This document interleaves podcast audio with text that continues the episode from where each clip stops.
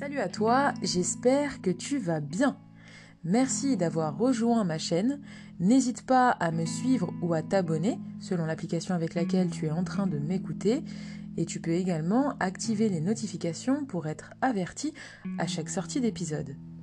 Dans cet épisode, j'espère pouvoir te faire prendre conscience que le fait d'être dans l'accueil dans ta vie, ça va te faire gagner énormément de temps et ça va te mettre en état positif beaucoup plus de fois que tu ne peux l'imaginer. Alors qu'est-ce que j'appelle précisément être dans l'accueil?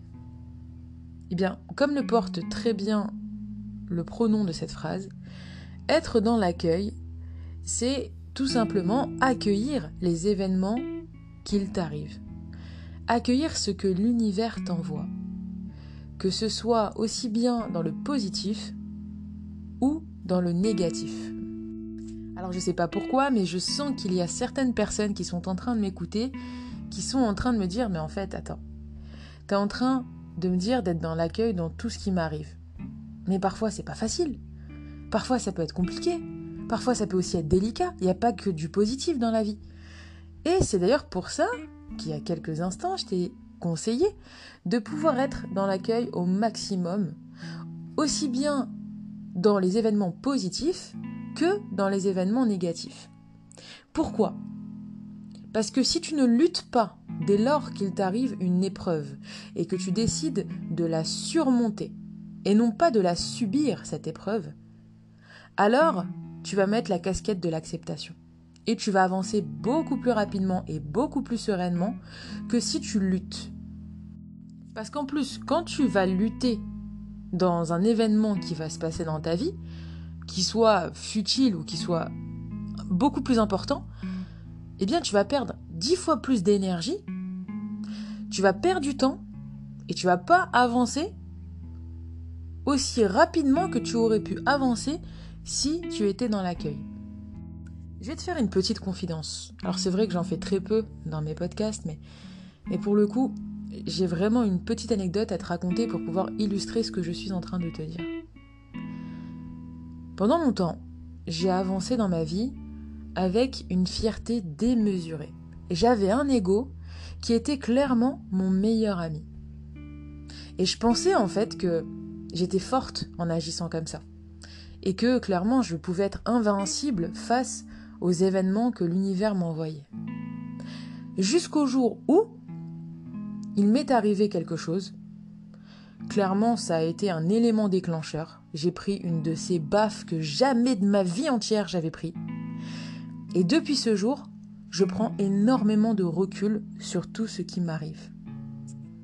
Et c'est d'ailleurs dans la foulée que je me suis rendu compte à quel point je m'étais trompée sur celui que je pensais être mon meilleur ami, qui était justement mon ego. En fait, je pensais que c'était mon meilleur ami, mais en réalité c'était mon meilleur ennemi.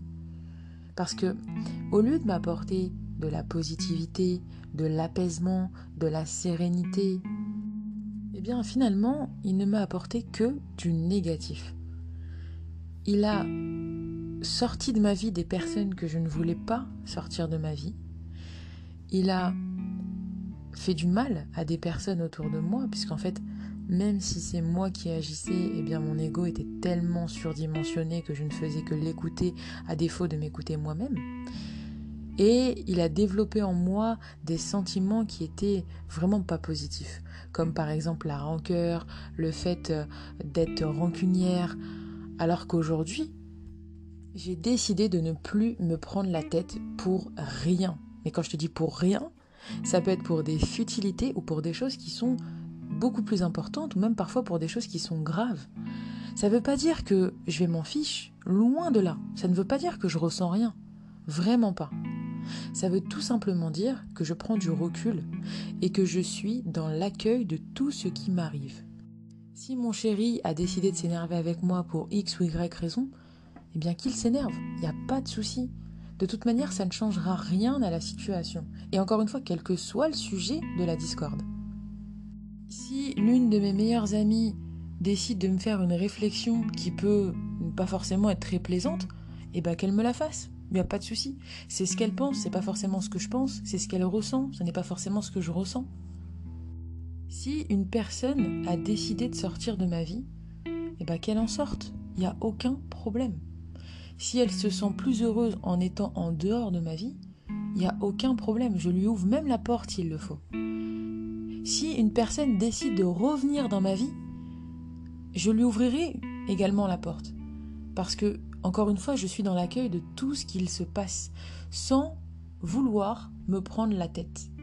Encore une fois, j'insiste vraiment, je sais que j'insiste lourdement là-dessus, mais c'est vraiment la base de ce podcast, c'est de te faire comprendre à quel point il n'y a rien de plus important que ta sérénité intérieure. Ta vie t'appartient. Et bien sûr que, quelle que soit l'attitude que tu vas adopter, que tu sois dans l'accueil ou non, tu vas ressentir des choses. Que ce soit des choses joyeuses ou des choses qui le sont moins.